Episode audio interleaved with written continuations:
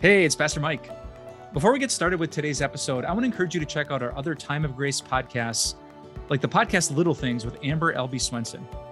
If you don't know Amber, she is smart, she's witty, she's insightful, she's honest, she's blunt, she's comforting, she's amazing. You're going to love her. So just search for Little Things wherever you listen to your favorite podcasts. And now on to today's episode. How would you define temptation? I recently asked some kids that question and I got some interesting answers. One said, It's like reaching for another treat or another cookie and you know that mom and dad don't want you to have it. Another one said, It's wanting to pretend that I don't hear my mom and dad telling me to do something. Think about that. Wanting to pretend that I don't hear my mom and dad telling me to do something. That's pretty astute. Another one said, It's walking towards something when I know that it's a bad thing. Would you agree with those definitions? The age range was about 7 to 17.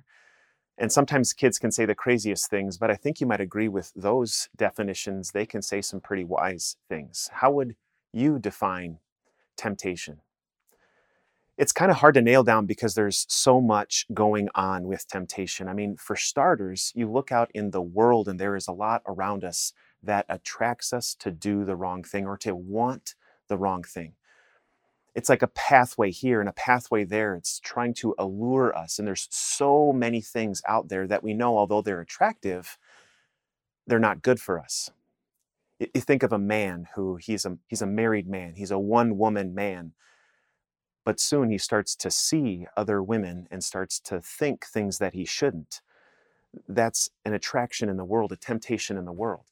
Or, somebody who wants power so they can manipulate something in their marriage or at work or with their kids or with their parents or with their circle of friends to get the right thing.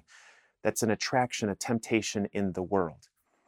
But it's not just the world or things in the world that attract us. There's a lot going on behind the scenes too. I'll describe maybe a second area. Think of it this way the older we get, the more we recognize that the world has evil in it. I never met somebody who was in their 80s, 90s, or even over 100, and I did have, I have asked many of them, what do you think about the condition of the world? They always say it's getting worse. So imagine if we lived to be 200 years old. Do you and I think that if we live to be 200 years old, that at that point we would grow to learn that the world is becoming a better place? No. The older we get, the more and more exposed we are to more and more evil. In other words, that, that evil is there. We just grow to learn, unfortunately, more and more about it. And if the older we get, the more and more we recognize evil, then how big is that evil? Yes, it's hard to talk about, but deep dark evil, in fact, the source of evil himself, the devil, lurks around leading us, trying to tempt us to do the wrong thing with the goal of ultimately trapping us and, and getting us. And there's a third area too that's not easy to talk about, but it's true. It's ourselves. There's a part about us that we have to admit that wants the wrong things at times. I can prove it to you with a simple test. Have you ever had regret? Yep, that's all of us. And, and, what is regret except knowing that you pursued something and you shouldn't have? That it promised something good, but turned out to be quite bad.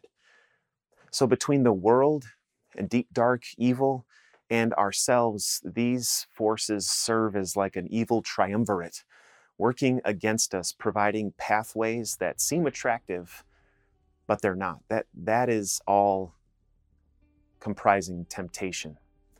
And that's not all. It attacks us in unique ways too. You see, we're not just insular beings. We, we have a, a body, we have a mind, we, we have a soul.